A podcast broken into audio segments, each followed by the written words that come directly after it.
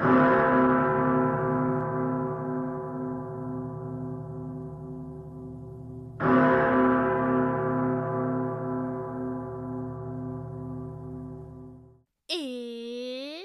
2 a.m. Welcome back to the 2 a.m. Book Review Club, where we stay up late talking about books or talk about books that made us stay up late. This week, we are continuing our Holiday Book Club mini series with our second romance and the wackiest book in our Holiday Book Club picks How the Hitman Stole Christmas by Katie Reus. R E U S. I think that's pronounced Reus, but I, I am aware that I might be wrong. I wanted one of our holiday book club picks to be completely unserious, just very silly. And what is sillier than a romance involving a hitman who loves Christmas and his grouchy neighbor who hates Christmas. Romance as a genre has always leaned into exaggerations, into the absurd. It's not enough to have your love interest simply be rich, they have to be a hot, young, ripped billionaire under 30. It's not enough to have your love interest be Scottish, they have to be a kilted, savage Highlander. And this past year in particular has seen the romance genre push the boundaries of what's possible as far as who and what readers will accept as a love interest. Obviously, we've really had alien romances take off, though those have been around a while, but we've also had beast romances gain popularity as well. See the success of Morning Glory Milking Farm, which I do not recommend looking up unless you are into beast erotica, in which case it is apparently a well done book, though I personally can't attest to that. There's also even more fringe stuff, including balloon romance and even door romance. And yes, you did hear that correctly. So, when you look at the sheer range of what's available in the romance genre, maybe a romance involving a hitman isn't exactly shocking, but I think it's still a concept that makes you take a step back and say, What? Can you repeat that for me? How do you turn a hitman, an assassin, into a viable love interest? And that's what we're here to figure out today. For this week's Holiday Book Club episode, I'm going to recap for you this truly insane book, How the Hitman Stole Christmas, because I know you're all dying, pun intended, to know what this book is actually about and we're just going to have a very silly, very fun, hopefully somewhat festive time. Before I get into the recap, I do want to issue a spoiler alert. I am going to be spoiling the entire book, so if this was on your TBR, then definitely go read it first. It's a very fast read. To be honest, though, it's not a very good book, so I do think that it probably is more fun to listen to someone talking about it than it is to actually read it. However, spoiler alert, spoiler warning if you are interested in reading this book, you have been warned. I also need to issue a content warning. Obviously, there will be murder, multiple murders mentioned in this episode, and I should stress that these are violent murders, though obviously I won't be getting into any gory details, so please do be aware of that.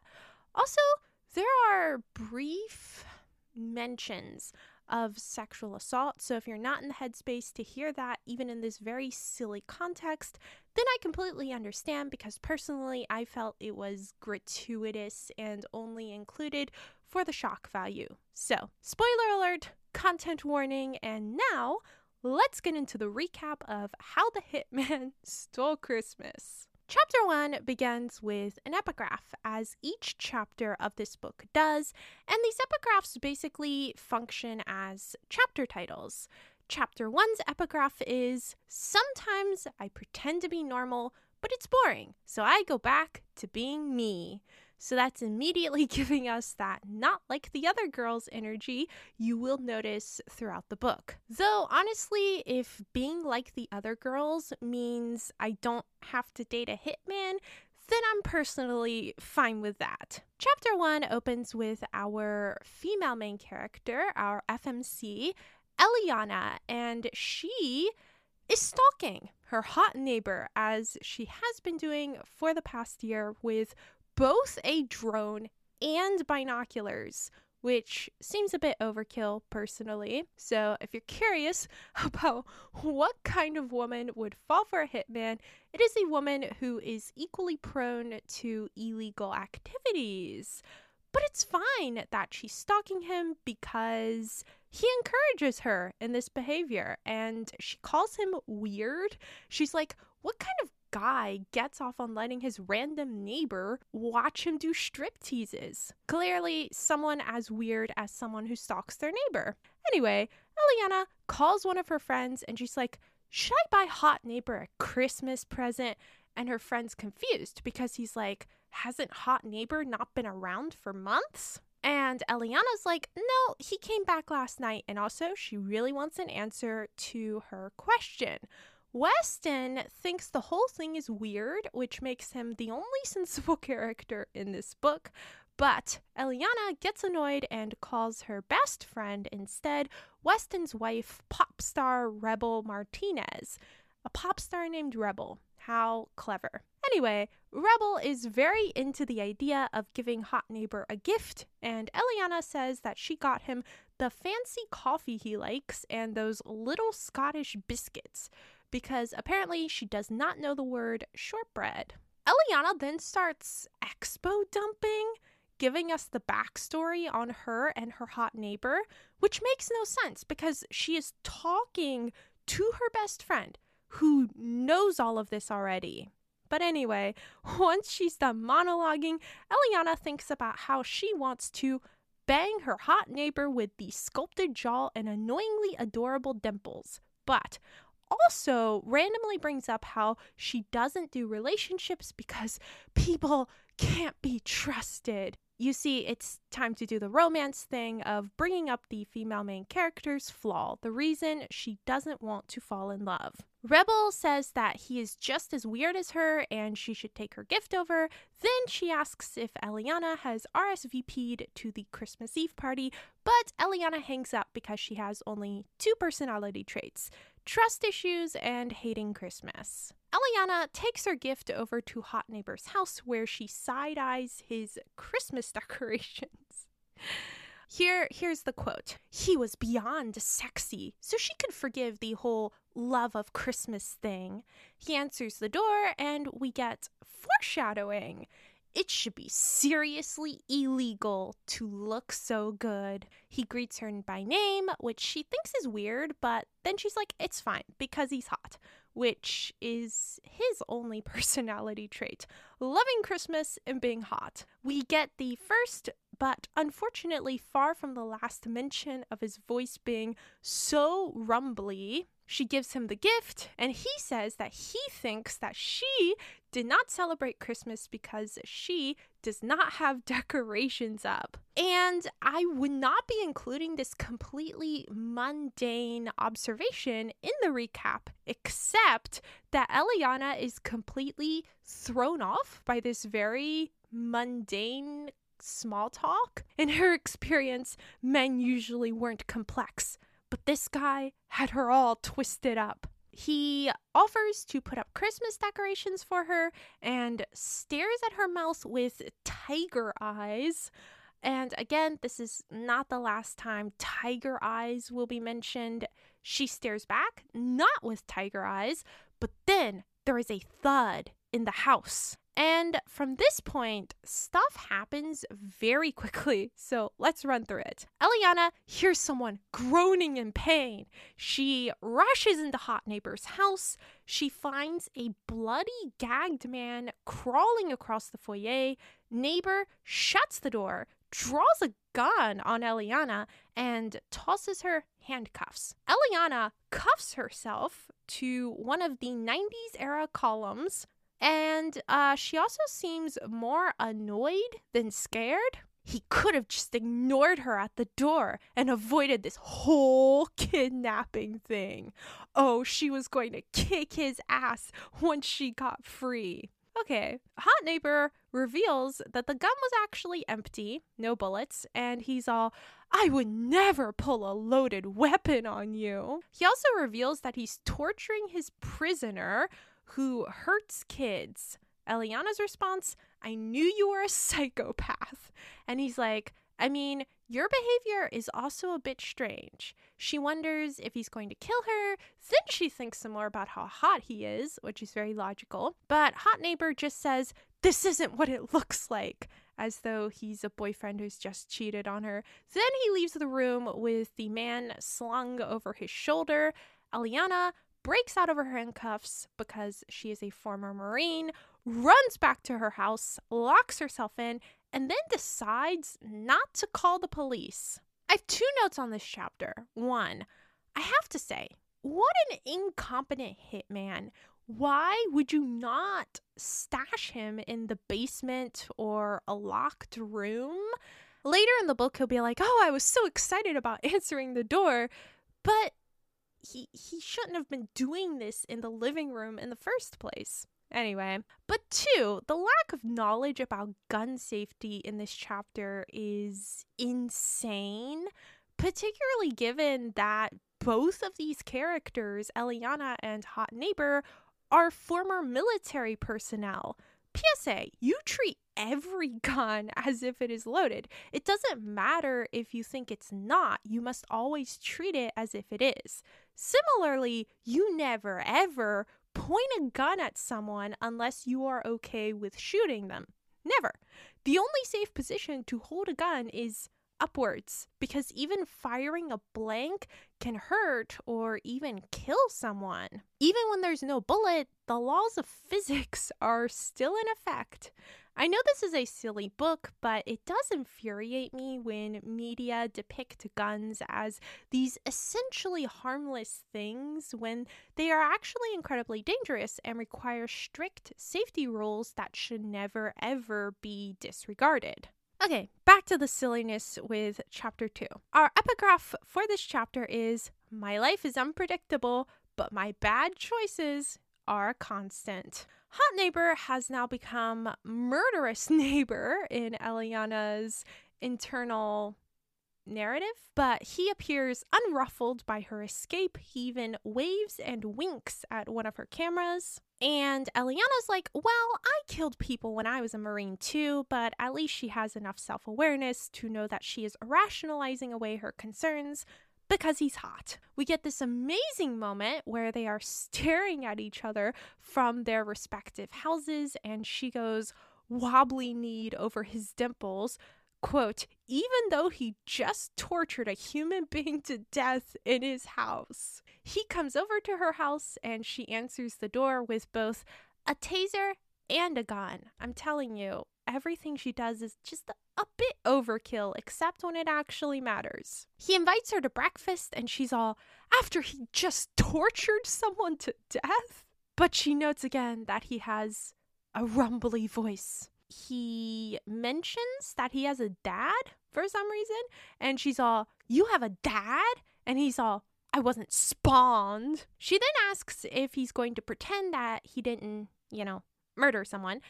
And he says that he only hurts people who hurt others. Nice rationalization there. We finally learned that hot slash murderous neighbor's name is Theo, and he says that he is going to take her out to her favorite restaurant for lunch, despite the fact that she has by this point said no to going out with him three times. But we know that she's going to say yes because she tells herself that he's not the remorseless kind of killer. And also because she is thinking about getting sexy with him. Because clearly she lost it. And I gotta agree with that. Chapter three's epigraph is I'm super comfortable with Morally Grey. And if you're thinking that the chapters are going by quickly, that is also what I thought. But by the end of this book, I was also thinking that they were not going by quickly enough. At this point, we are in Theo's point of view, which did surprise me a bit, and he is talking to his dad. He decides that he is going to decorate Eliana's house, and he has also decided to marry her. His dad is like, So you're marrying the woman who's been stalking you? Personally, I think it's crazier that Theo has decided to marry Eliana after talking to her literally one time, but he refers to her as a tall, gorgeous blonde who hated Christmas. So I guess his decisions are as hormonally motivated as Eliana's. We learn about Theo's background.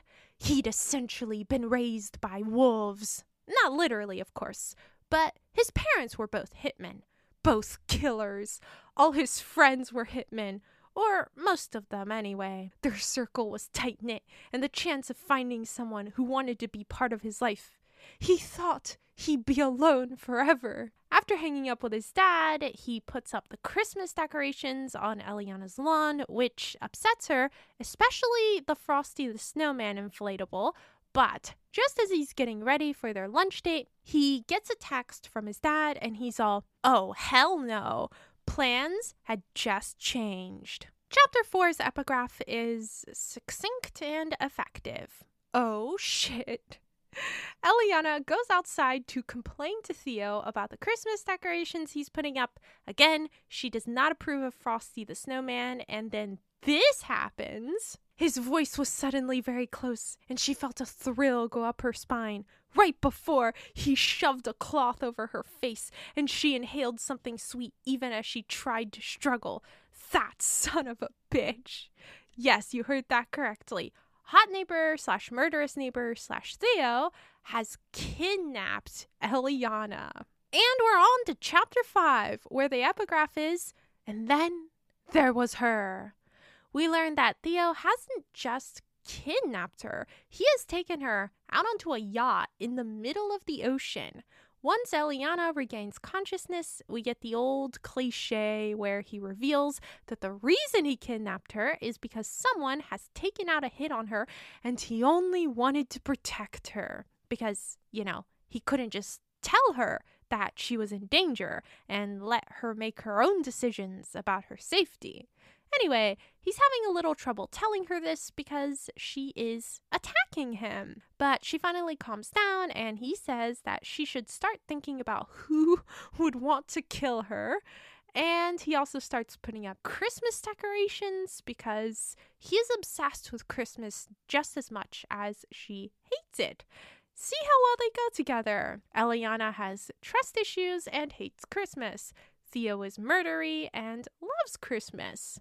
At this point, Theo randomly says that he doesn't hurt women, which seems to imply that women are never bad slash evil, which is not only untrue, but also kind of infantilizing. I can assure you that some of the most evil things I have read in true crime have been crimes perpetuated by women, and I'm thinking specifically of crimes against children, which Theo allegedly cares so much about.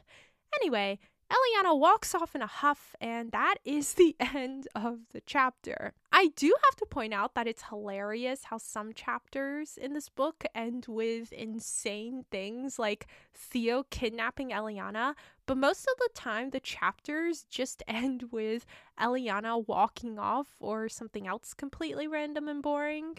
Okay, chapter 6. Chapter 6 has the epigraph Santa Claus has the right idea. Visit people only once a year. Eliana is staring out at the ocean, plotting to escape. Then Theo comes out to tell her he's made dinner. We get this moment where Eliana says, Back up, weirdo. You can't go around smelling random women. And Theo's like, You're not random, and you're the only woman I want to smell. I gotta say, the author has the serial killer vibes down perfectly. Over dinner, they talk about who might want to kill her, so your normal small talk that you have over dinner. And Eliana fixates some more on his rumbling voice. She also refers to him as an adorable killer, and then we get a game of strip poker. But weirdly enough, this is the tamest strip poker scene imaginable because she just barely gets undressed, and then Theo gets concerned that she's chilly and sends her to bed alone, which is nice of him, I guess, but it's also kind of funny, not gonna lie. But in case you're disappointed by the lack of steam, Chapter 7 makes up for it. Chapter 7's epigraph is The best things in life are weird and unpredictable. Eliana wakes up late in the night and sneaks around the yacht, but finds that the driving panel for the yacht is locked. She then sneaks into his bedroom looking for laptops or weapons or something useful, but Theo wakes up and propositions her. This is not the point where steamy stuff happens. Eliana just goes off in a huff back to her room as she is wont to do, then she goes back to his room and finds him reading a book. And what actually really upset me is that we never find out what book Theo is reading. I mean, come on. What does a hot hitman who loves Christmas read for fun? We never find out, so I choose to believe that he reads super mushy, sentimental stuff where nothing bad happens. And during the holiday season, he probably only reads small town Christmas romances. There we go. That's my head headcanon since the author refuses to tell us what Theo was reading. Anyway, they have their steamy scene, and she's all, oh, she was so gone for this guy, kidnapper slash killer or not. I think at this point you can scratch out the or not part of that sentence. And he's all, is it weird that I like when you're violent? So this is um, early 2000s goth fan fiction. We also get a line that implies way more emotional intimacy than is actually textually present. She might be in a position of control now, but the truth was, she was completely unraveled inside. He'd stripped her bare, right down to her soul, and she didn't think she'd recover if this man broke her heart, if he lied to her. And I just want to ask, how has he done this? By kidnapping her? I don't know. And then afterwards, he's like, I won't stop you if you want to leave, but fair warning, I will follow you. But Eliana's like, she wasn't going anywhere. Not right now. Maybe never. Talk about insta love, which feels at least a bit comedic at all times, but it feels especially comedic in a romance novel where the love interest is, you know, a serial killer. Chapter 8's epigraph is It's amazing how one day someone walks into your life, and then the next day you wonder how you lived without them. And I like to refer to this chapter as the trauma dumping chapter because this is where they have the classic heart to heart, and we learn all about these characters' sad backstories. Eliana asks Theo about how he became a hitman, and um, things take a very dark turn. This is where my content warning comes into effect because apparently his sister was sexually assaulted in college, and then the perpetrator wanted shared custody of the baby, which she kept. So Theo killed the guy, and his parents set fire to the guy's parents' secondary home and also threatened to set fire to their main home with them inside if they contacted Theo's sister again. But now everything's great. Everything's fine. His sister is perfectly happy, better than ever. Her daughter is amazing. Murder has healed everyone's trauma, and now they all get to live happily ever after because that that is how that works. Theo asks Eliana about her family and she escapes to the bathroom. He might come from a family of killers, but he spoke about them with love and adoration. She couldn't do the same for hers. But don't worry, we learn about Eliana's sad backstory almost immediately after in chapter 9, where the epigraph is my ex wasn't an asshole, he was the whole ass. Very clever wordplay. So I think you can already see where this is going. Eliana comes back and she tells Theo about her estranged family. Apparently, she was very in love with her ex until he hooked up with her stepsister, got her pregnant, and broke up with Eliana over Christmas break to be with her. Even worse, her parents wanted Eliana to be happy for the new couple, so she cut off her family, although she still financially helps out her dad. Theo starts plotting her ex's demise, but then Eliana gets a call from her friends to ask if she's coming to the Christmas Eve party. Eliana says no. Theo grabs her phone and says yes. Eliana gets annoyed and leaves the room, her classic annoyed Eliana move, and Theo discovers that there is a suspicious delivery guy at Eliana's house who definitely is looking for a way to break in. Eliana comes back and is like, Don't take my phone and randomly accept Christmas Eve party invites.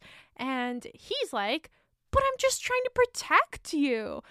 How, how many times can he use this excuse? More times than you would expect. And Eliana falls for it every single time. They immediately get steamy again, and then we get this puzzling bit where Theo's all, You're mine. And then he's immediately like, he wondered if she understood what he meant. Does does he think she's stupid? Because I'm pretty sure that's an unambiguous statement. Anyway, it continues to go all alpha like he marked her, claimed her. And we end the chapter with this thrillingly original sentiment. Eliana was the woman he never realized he needed in his life, and he wasn't letting her go. Hitman or not, I gotta say that Theo is one of the most emotionally stable characters in romance that I have ever come across. In our first chapter, from his point of view, he's like, I'm going to marry her. And that's pretty much his opinion throughout the entire book. Good for him, I guess, even if it is kind of boring as a reader. In chapter 10, where the epigraph is, I found my North Star, they're once again back on the very important question of who might want Eliana dead. Randomly, helpfully, Eliana remembers that there was a guy named James Gillen who interviewed for their company who they rejected because he ignored Eliana during the interview process. They instantly find out a ton of information about this guy, including bank accounts, retirement accounts, a vacation house, and the fact that he cheated on his first wife. Eliana's like, Yep, that's our guy. Um, it sure was lucky that the first guy Eliana thought of just happened to be the right guy, but also the idea that some guy wants to murder Eliana because he failed a job interview at her company is insane.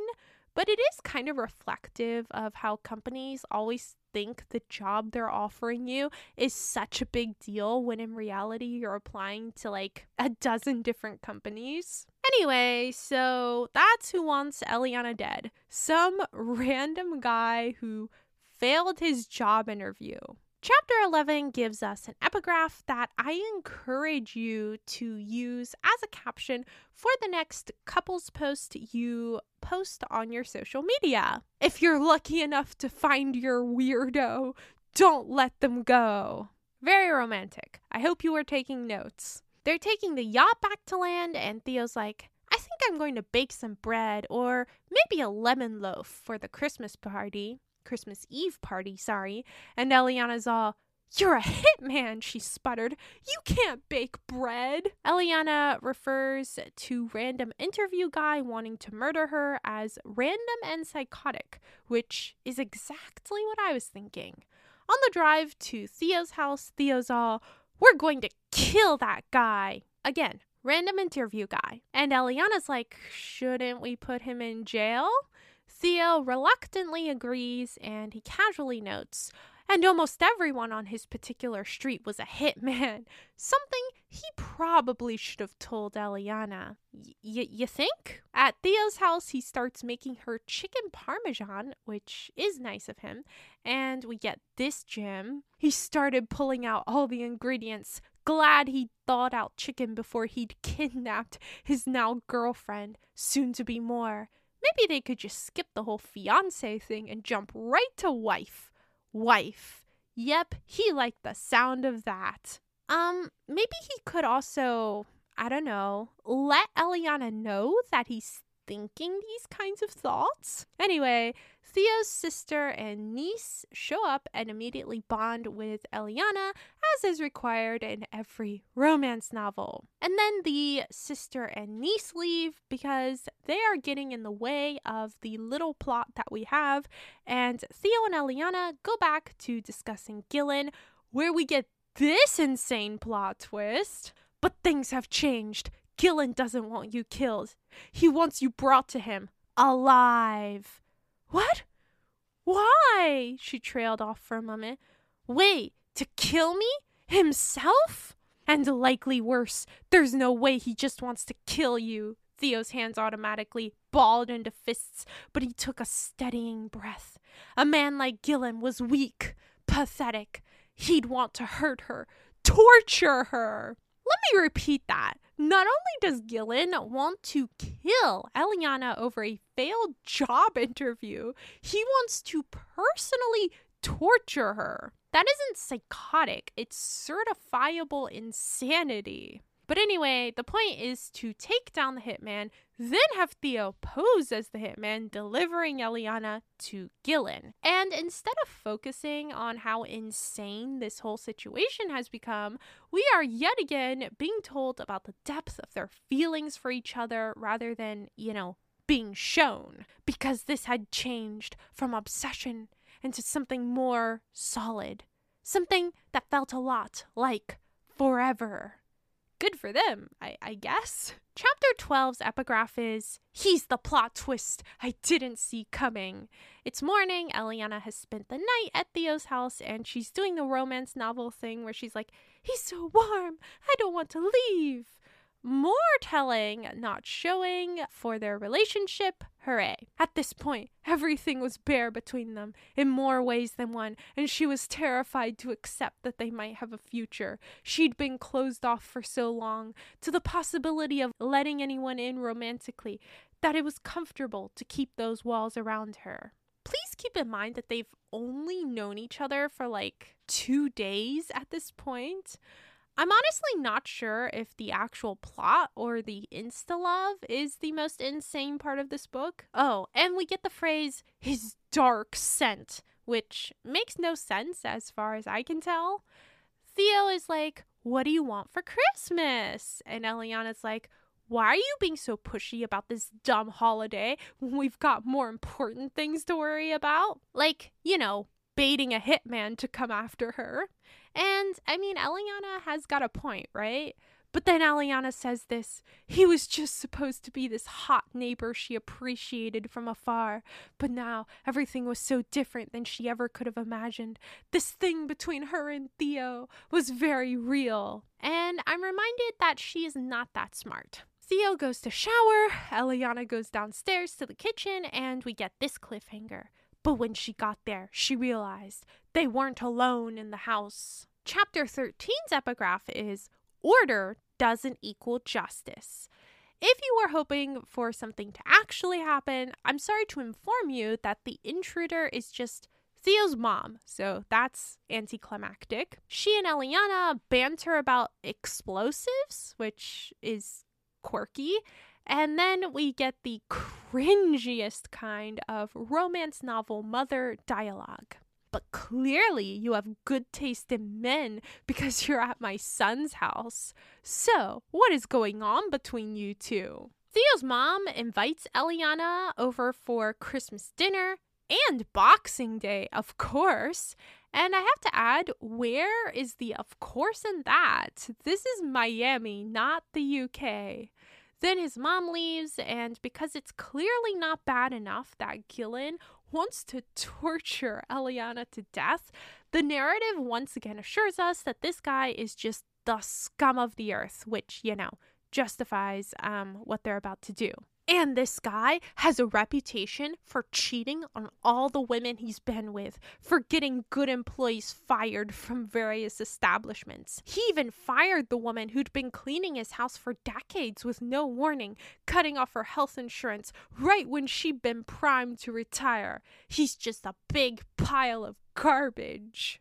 And it's like, we get it. Okay, calm down. They argue about where to off the hitman, and Theo gets the only moment in the book where I feel like he's truly likable. He didn't want to kill someone where she felt safe, didn't want to contaminate her domain. But Eliana insists it will be easier to do at her house, and she wins the argument. And then we end the chapter with kind of a pathetic attempt at infusing some tension into this very non tense story. Oh, they'd be going after that bastard, all right. Gillen wasn't going to see this Christmas. In a similar vein, chapter 14's epigraph is Actions meet consequences. Eliana's at her house, waiting for Gillen's hitman to show up. Eliana had left her security system off and hoped the guy wouldn't think it was strange.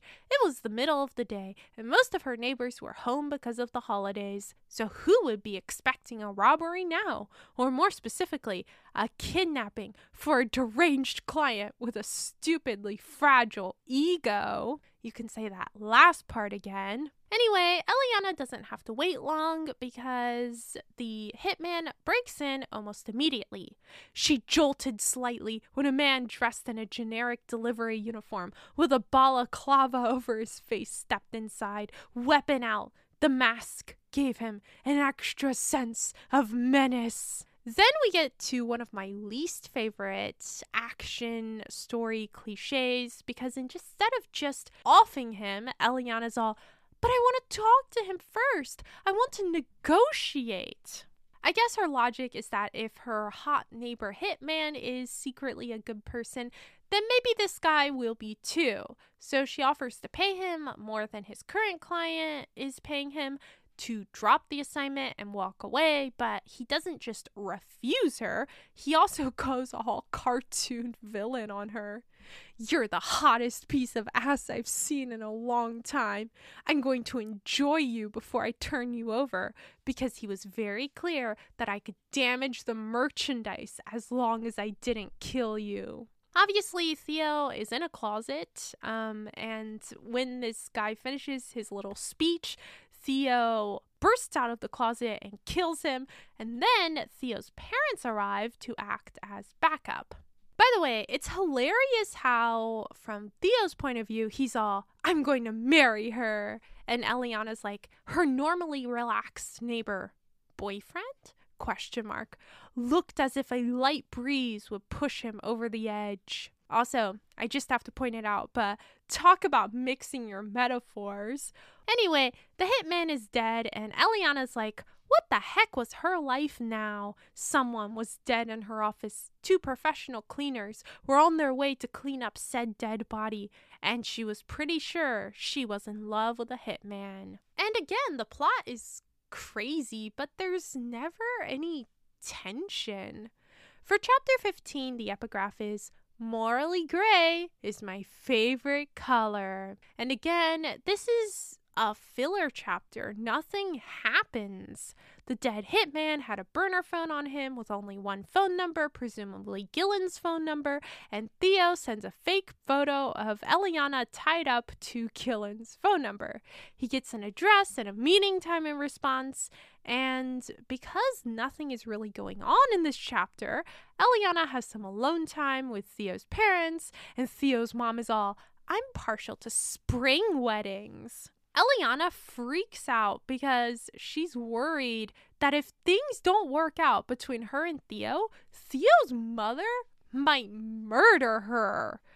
So much for um, only killing people who deserve it. She calls this, and I quote, a very real possibility. This is honestly the most insane part of the book but it just gets dropped out of nowhere and never brought up again because obviously things do work out between Theo and Eliana, so that's fine, I guess.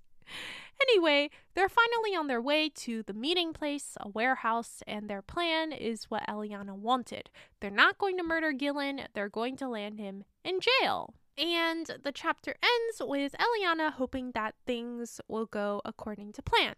Like I said, a filler chapter. For chapter 16, we get the most amazing epigraph yet. Karma is the universe's way of saying fuck around and find out. They get to the warehouse, Gillen arrives, and Theo, who is wearing a wire, stalls long enough to get Gillen to admit his plan. But then, instead of turning Gillen over to the police as agreed, Theo goes ahead and kills him because everything was too messy to involve law enforcement. So he lied to Eliana about killing Gillen because he didn't want to have to talk to her about it. Really amazing communication skills here. Really augurs for an amazing relationship. Oh, I'm sorry, marriage. Eliana's shocked by this betrayal and leaves, but then Theo's parents arrive to get rid of the body, and we get a last minute plot twist yet again. The contract to kill Eliana has opened back up, so now she is once again in danger and Theo has to save her. Can I just point out how contrived this is? Very clearly, the author didn't want to come up with an actual emotional climax in the last couple of chapters, so she just threw in another external threat. But I guess you don't read a book like How the Hitman Stole Christmas for the amazing writing, so let's move on. As Theo says, he'd burn down the entire world for her, so let's see him do that. Chapter 17's epigraph is if my life were a movie, my bad decisions would be the twist ending. The only epigraph to get a reaction out of me. I smiled, so two thumbs up for that.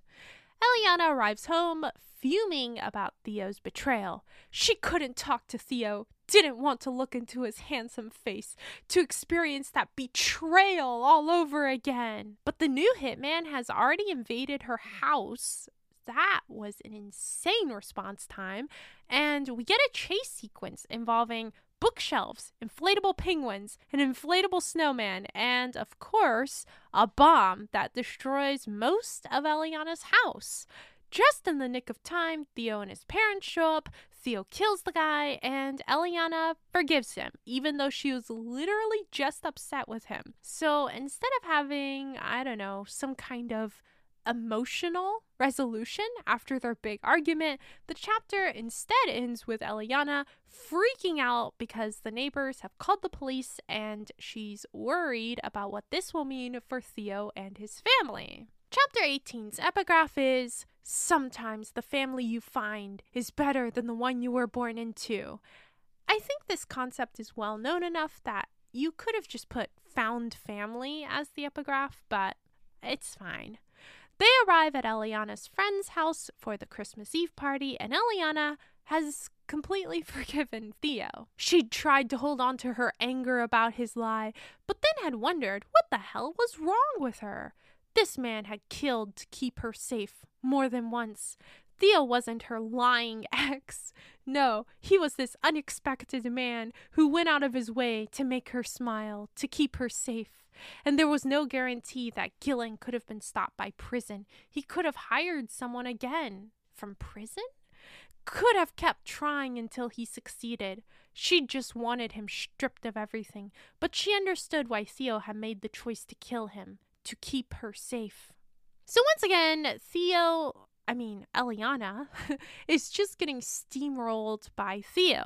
Once again, she's like, well, I was just a silly little woman, and actually, Theo always knows what's best for me, so it doesn't matter if he completely disregards everything I say. I think one of the most annoying things about this book is how weak Eliana is, how little her opinions or desires matter to Theo, and that's a large part of why I find this romance to be so shallow and lacking.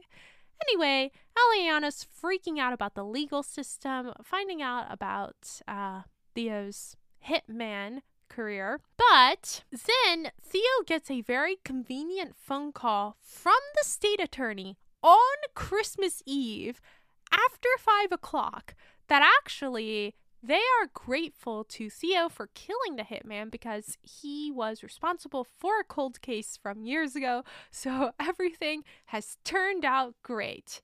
There goes that tension as well. The path is smooth to our happy ever after. Hooray! Or not hooray, because frankly, I don't care about either of these characters. They say, I love you, and then they go party with Eliana's friends. Eliana tells her best friend, pop star Rebel, that she is temporarily living with Theo, you know, since her, her house blew up, and her best friend does the romance book best friend thing. I have a feeling you'll be staying there forever. And then Eliana has this moment at the party where she's like, oh, OMG, this is my found family. End of chapter. Last chapter, chapter 19, with the very simple epigraph of Merry Christmas. Theo wakes Eliana up on Christmas morning, and Eliana discovers that there is an engagement ring on her finger. Because, in Theo's words, you're going to marry me, so I figured, what's the point in asking? Like I said, what Eliana wants or thinks doesn't matter. Eliana appears confused, as she should, so Theo makes a little speech. We've dealt with more than most people do their whole relationships. I know how you react under pressure, and it's hot as hell. And I've seen how you are with people when no one is around. You're it for me, Eliana. I've never lived according to anyone else's rules, and I don't plan on starting now. So I don't see the point in waiting when I love you, when you're the most amazing woman I've ever met. I'd be insane not to want to marry you. Eliana agrees to marry him, so good for them, I guess. They go to Theo's parents' house for Christmas, and Eliana has invited Rebel over to wow Theo's niece. And it's honestly cringy how immature Eliana is over the little girl's excitement. So, am I the coolest relative or what? Eliana demanded. Because, yes, she needed it validated. The others needed to know she was in first place and would never be dethroned. I don't know if this is an unpopular opinion, but family isn't a competition. Clearly, this understanding the true meaning of family character arc is not quite complete. But Theo and Eliana wish each other Merry Christmas, and that's the end of the book. So that's that. She's never going to learn that lesson. And that is how how the Hitman Stole Christmas ends.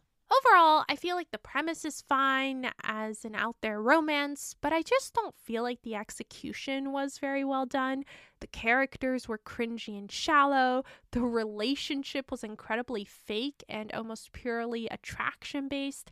And the plot, for all its twists, had no tension and no excitement because the characters were never in any real danger. You always knew they were going to get bailed out almost immediately. I will note that my judgment of the plot is coming from my experience as a mystery thriller reader.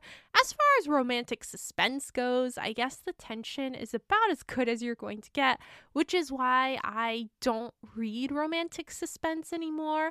I've read way too many romantic suspense books. Suspense. Can I say suspense? Suspense books where the characters are on the run and inexplicably just stop to do romance things.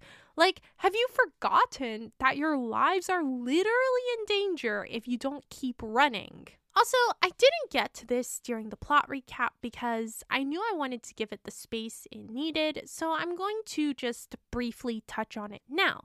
And of course, what I wanted to talk about was the morality of this book, and specifically Theo's moral values or lack thereof. Obviously, in ethics and morality, there are no right answers.